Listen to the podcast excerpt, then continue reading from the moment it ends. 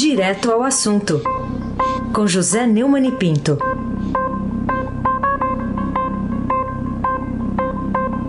Neumani, bom dia. Bom dia, Raíssen Abac, o craque. Bom dia, meu caro Almirante Nelson. Feliz com o Peru vencendo. E o Guerreiro fazendo gol. Bom dia, Diego Henrique de Carvalho. Bom dia, Frânio Vanderlei. Bom dia, Clã Bonfim, Emanuel, Alice Isadora. Bom dia, melhor ouvinte, ouvinte da Rádio Eldorado 107,3 FM. Abaque o craque.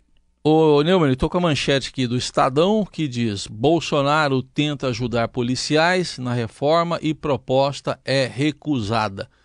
O que que esse vai vendo do relatório infindável do deputado Samuel Moreira prova sobre a submissão, vamos chamar assim, aos lobbies invencíveis de privilégios. Sim, você pode ser convocado por mim a qualquer momento para você testemunhar perante os ouvintes que eu tenho falado desde o começo que qualquer reforma da Previdência só será realmente efetiva e só terá apoio popular é, manifestado nas pesquisas, mas não, e nas ruas também, mas não maciço até agora, quando conseguir arquivar os pleitos dos privilégios. O problema da, da Previdência, o rombo da Previdência, é feita pelos privilégios. Essa reforma começou com os privilégios dos militares. E o lobista dela foi o presidente. Então, o presidente, que sempre foi contra a reforma da Previdência, nunca deu nenhuma demonstração efetiva de que ele é a favor de uma reforma para valer para todos os lados. Agora apareceu como lobista, lobista dos policiais e profissionais da segurança. Olha, é, cada um faz o que quer, ele é, é, dono dos votos dele, mas ele não é dono da República. O presidente podia se poupar num momento como esse, com a importância que ele vive dizendo que a reforma tem, é, ficar. É, primeiro conseguiu é, uma legislação exclusiva para os militares, agora os profissionais de segurança. E aí passou pelo vexame completo. Né? o presidente lobista é derrotado é, pelo, pela, pela, pelo próprio, pela própria categoria da qual ele se, quer ser lobista, é, que simplesmente não aceitou o que ele propôs. Agora, hoje, está marcado agora para hoje de manhã, e aí nós temos, tivemos uma notícia ruim, presidente de lobista, né, dos policiais e profissionais de segurança, e temos uma notícia boa. Cinco vezes foram derrotadas as tentativas de obstrução da, da oposição. A oposição não teve voto para ficar é, segurando uma reforma importante como essa, e nos resta esperar que do relatório original, é, que já não é mais do Paulo Guedes, agora do Samuel Moreira, do deputado do PSDB de São Paulo, tenha sobrado alguma coisa que evite o rombo. Né?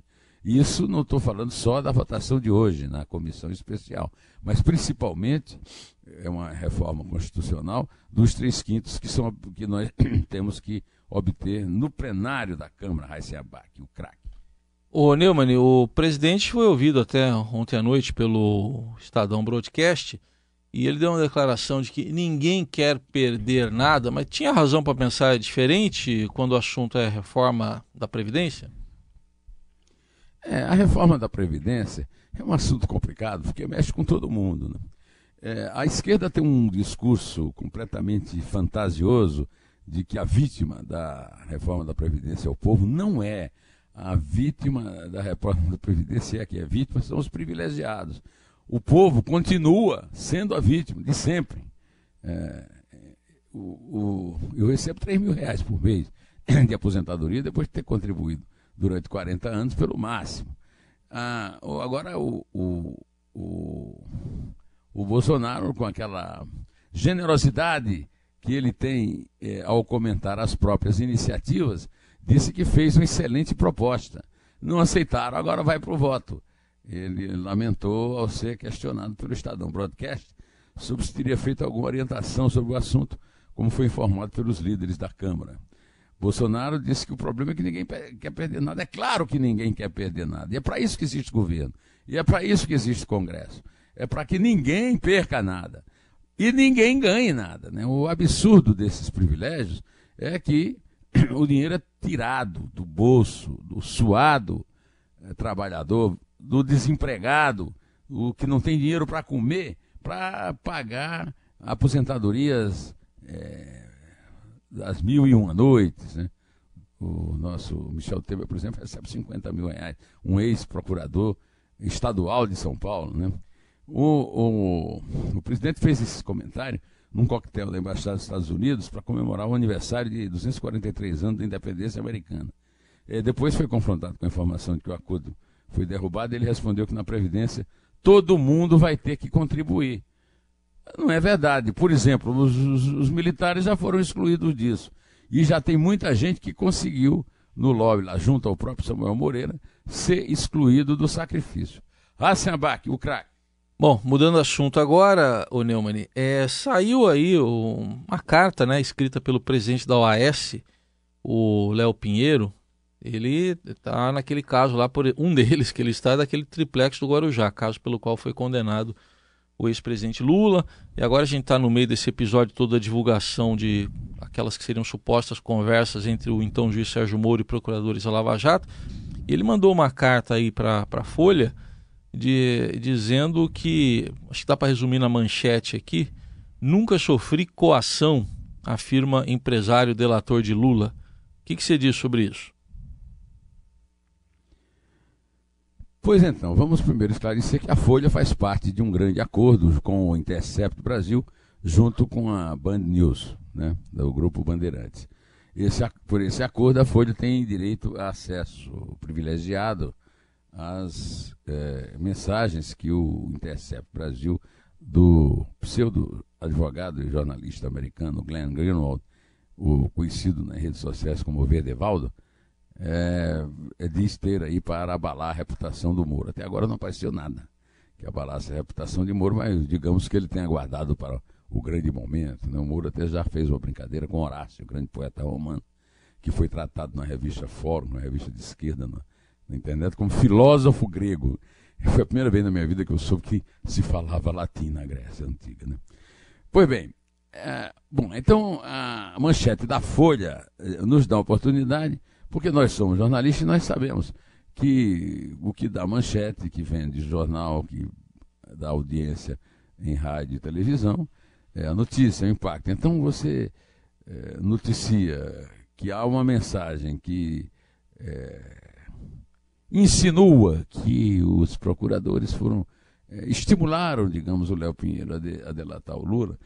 Isso é, é publicado com o estardalhaço, depois o Léo Pinheiro desmente, é publicado com o estardalhaço, daqui a pouco vem um desmentido do que o Léo Pinheiro desmentiu, mas a verdade é a seguinte, vamos acabar com essa brincadeira, com essa farsa.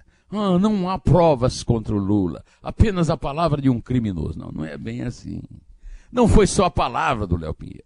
Então, é, a, a, delação do Léo Pinheiro é, é completada com uma série de provas indesmentíveis. Tem foto. Querem nos convencer que o Léo Pinheiro, presidente de uma grande empreiteira, vai visitar um, um apartamento para fazer um negócio, uma cobertura no Guarujá.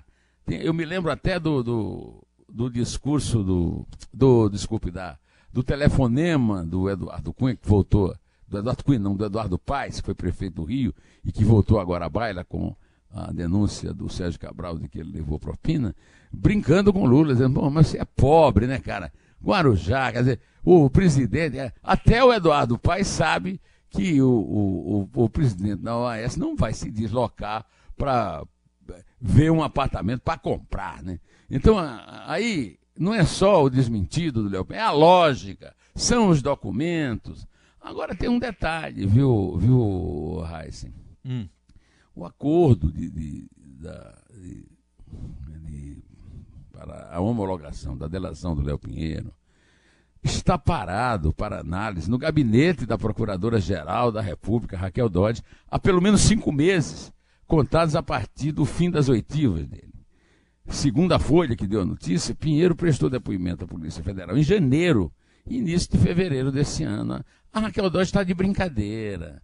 Pelo amor de Deus, uma coisa dessa importância, uma prova dessa importância, e é, o, o, o, o, acordo precisa ser homologado. Para ser homologado, precisa pelo parecer dela. Cinco meses parado no. no... Ô Dodge, O que é, que é isso aí? É campanha para a sua recondução ao cargo?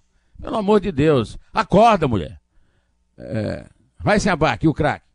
Bom, ainda sobre o, o, esse caso aí do The Intercept Brasil, o Senado aprovou lá na, lá na CCJ do Senado um convite para o Glenn prestar um depoimento, a data ainda vai ser marcada. O que, que você acha que pode haver de esclarecimento lá?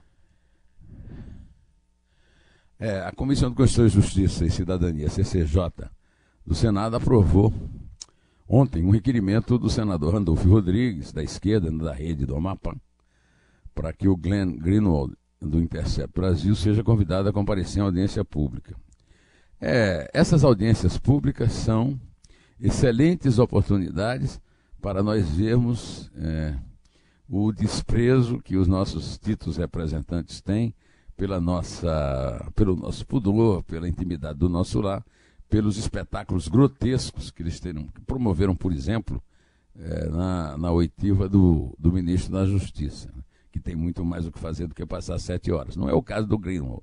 É o Greenwald, vai, o Verdevaldo, né?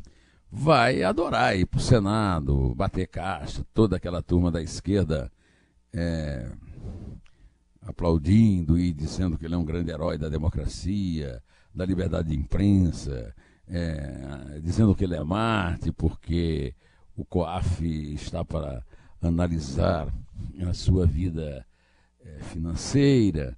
E é tudo fantasia, é tudo mentira.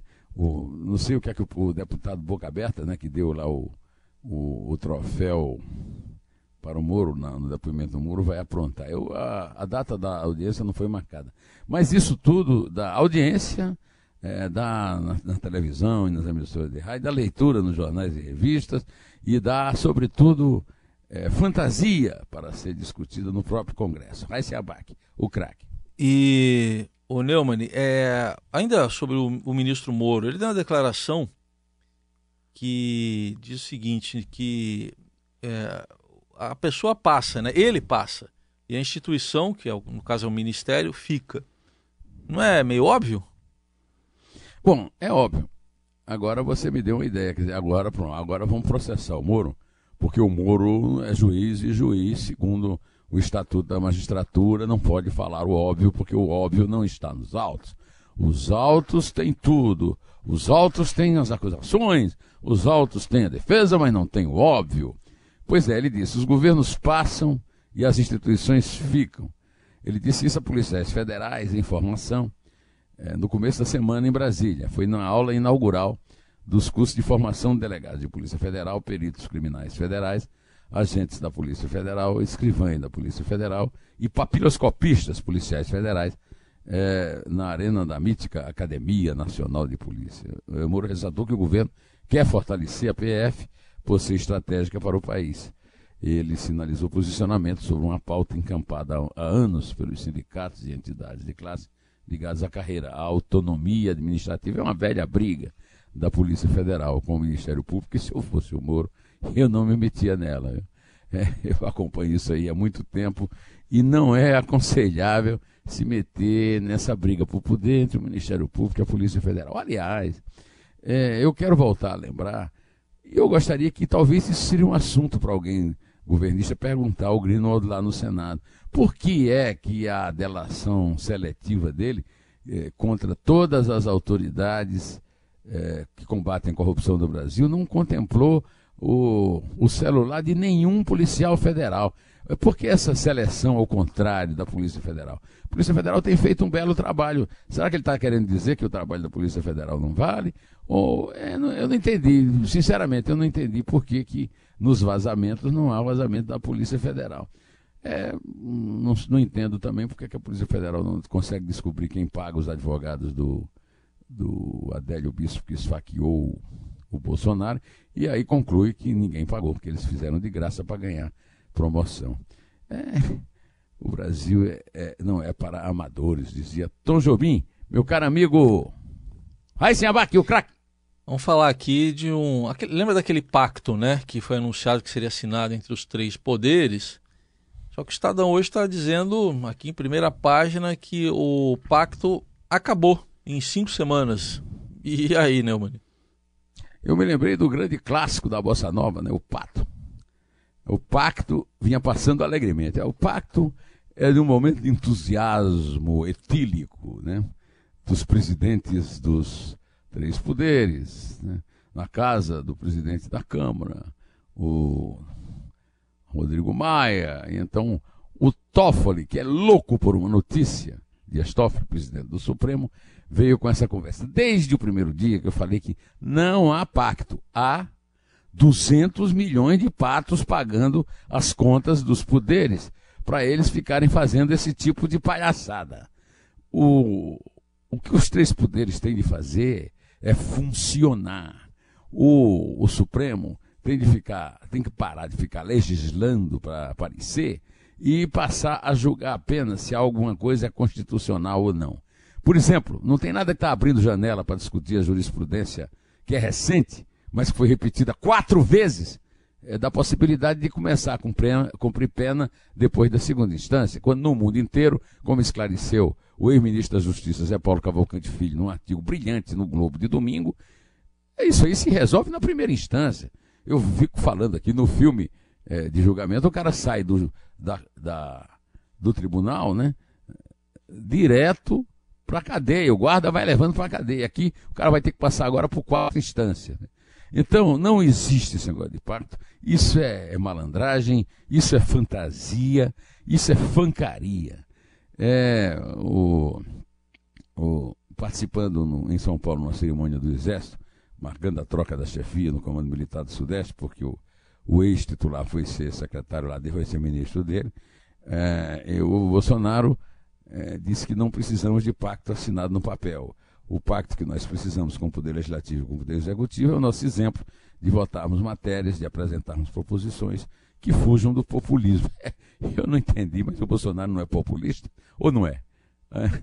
Aí se abaque o craque. O pato vinha cantando alegremente, quen, quen, quando o marreco sorridente pediu para entrar também no samba, no samba, no samba. Pediu, tocou. Oh, pergunta para o Almirante Ness quem, é, quem é o marreco, o É. marreco sorridente. Tô com essa curiosidade também. É, quem é o marreco sorridente desse pacto? Isso num dia em que estamos são falando três. muito. Num dia em que estamos falando muito de Peru também, né? Não, não, hoje é dia do Peru. Tem Peru aí também, Almirante? É, não sei. Tem que fazer glu glu glu, É. né? O Peru. O, tem o glu glu glu do guerreiro aí? É. O Almirante morre de saudade quando o guerreiro Até, até o final da sua participação a gente arruma um glu glu glu aqui. A- Tá aguarde. Enquanto você Vai aguarda. se abaque o craque. Enquanto você aguarda, você comenta uma outra notícia aqui com a gente. Essa de que o presidente do Senado, Davi Alcolumbre, autorizou a abertura de uma CPI sobre fake news. É, quer dizer, não tem nenhuma coisa mais importante? É, isso é o mais importante agora para ocorrer no Senado, Neumann? É. Tem uma crise aí com 13 milhões de desempregados, tem uma reforma da Previdência, uma CPI da Lava Toga, o Supremo, que ele não aceita, o Supremo tem aprontado bastante, né? Um monte de projeto prioritaríssimo do Sérgio Moro, do anticrime, que eles estão votando lá e estão tentando, como sempre, desfigurar. Aí vem o nosso é, Davi Alcolumbre, do DEM, do Amapá, aproveitando esse momento de baixa do, do patrono dele, o Onix Lorenzoni, que parece não estar num momento de grande glória lá no, no Planalto, né?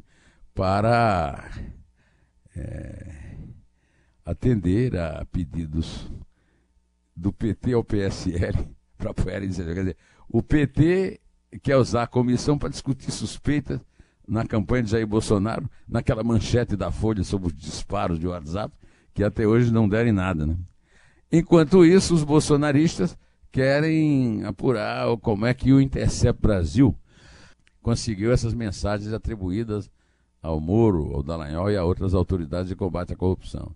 O meu amigo Silvio Meira, que é o grande especialista em tecnologia de informação, já disse que vai ser difícil demais a Polícia Federal, que é equipada, tem equipamento para isso, conseguir chegar a esse crime.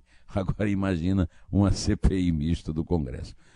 Seria de morrer de rir se o Davi Alcolumbre eh, não tivesse jogado no lixo a investigação, eh, junto com o relator Roberto Rocha, que tenta apurar quem foi que votou duas vezes num colegiado de 81 pessoas, filmados, todas filmadas, e ele não consegue, nem ele, nem o relator, diz que no, no, no, isso é só se for na sorte. Que falta de sorte a nossa, viu, Raíssen Abac, o craque? Muito bem. E para a gente fechar, e, e, já já vem o Peru, a gente já deu spoiler, não tem jeito. Ô, ô Neumann, o que, que levou a, a Lava Jato, a Operação Lava Jato, a abrir um novo inquérito sobre a sobre propina de 13 milhões e meio de reais? Isso aí que é atribuído ao ex-presidente da, a, da Braspetro, o Sérgio Machado. Eu não entendi. Você está insinuando que o marreco sorridente é o peru, é isso? Não, eu não, não, sei, eu não sei nem diferenciar esses bichos aí. Não sei marreco de peru. É. é. O Raíssa aqui é a força-tarefa da Operação Lava Jato, mostrando que ainda não morreu, apesar dos grandes esforços, as facadas do Gilmar Mendes e seus companheiros de desventura, né? divulgou ontem uma nova denúncia criminal contra o Sérgio Machado e o operador financeiro Paulo César Chafique Haddad por lavagem de dinheiro e corrupção passiva e ativa. Pelo menos 13 milhões e meio foram pagos em propinas para garantir o direcionamento de negócio em favor das empresas Noroil, Noroil Empresas de Navegação Limitada e Wilkenholt. A denúncia foi levada à Justiça Federal em abril. É, o, como todos sabemos, o Sérgio Machado é um dos delatores premiados está gozando numa casa maravilhosa, uma mansão à beira-mar, das benesses, das brisas alísias de Fortaleza, é, enquanto a, as pessoas que ele delatou continuam flanando, uma vez que ele não apresentou documento nenhum. Vamos ver agora se, primeiro, essa, esse aperto nele ressuscita a Operação Lava Jato, levando de novo o povo à rua para defendê-la. Segundo, se afinal de contas um apertinho no Sérgio Machado não, não dá também um, um, um auxílio à memória dele para que ele dê caminhos e dicas e documentos que podem realmente é, é, explicar, justificar as férias folgadas e milionárias que ele passa na própria casa, teoricamente carregando uma tornozeleira. Eu não acredito que tenha ninguém na Polícia Federal acompanhando Sérgio Machado os seus passos pelas areias das praias de Fortaleza, hum. mas tem gente que acredita em tudo. Sim. Não é o caso do nosso marreco sorridente Raíssen Abac, o craque. Só para registrar que eu falei Braspetro, é Transpetro que ele dirigiu lá o Sérgio Machado. Transpetro. Transpetro. É, Transpetro. Mas, uh, vamos lá, Nelson Volter, solta aí pro Nelson, pro, pro, pro Neumann. Aí está. E aqui, ó, o, o ouvinte Rodrigo de Santa Cecília, é quase seu vizinho aí, Neumann. O Rodrigo é. mandou isso aqui para nós, ó. Tá bom? Opa, então tá o galinheiro todo. Isso é o marreco sorridente. então vamos lá. Vamos, vamos em frente. Vamos começar gente. com conte até conte de três para cá. Isso, o número de gols do Peru. Vamos começar com o número de gols do Peru. O número de gols do Peru, terceiro gol do Guerreiro. Do Guerreiro. A maior saudade que o Almirante já teve na vida. Isso, é isso aí. É três. É dois. É um. Em pé!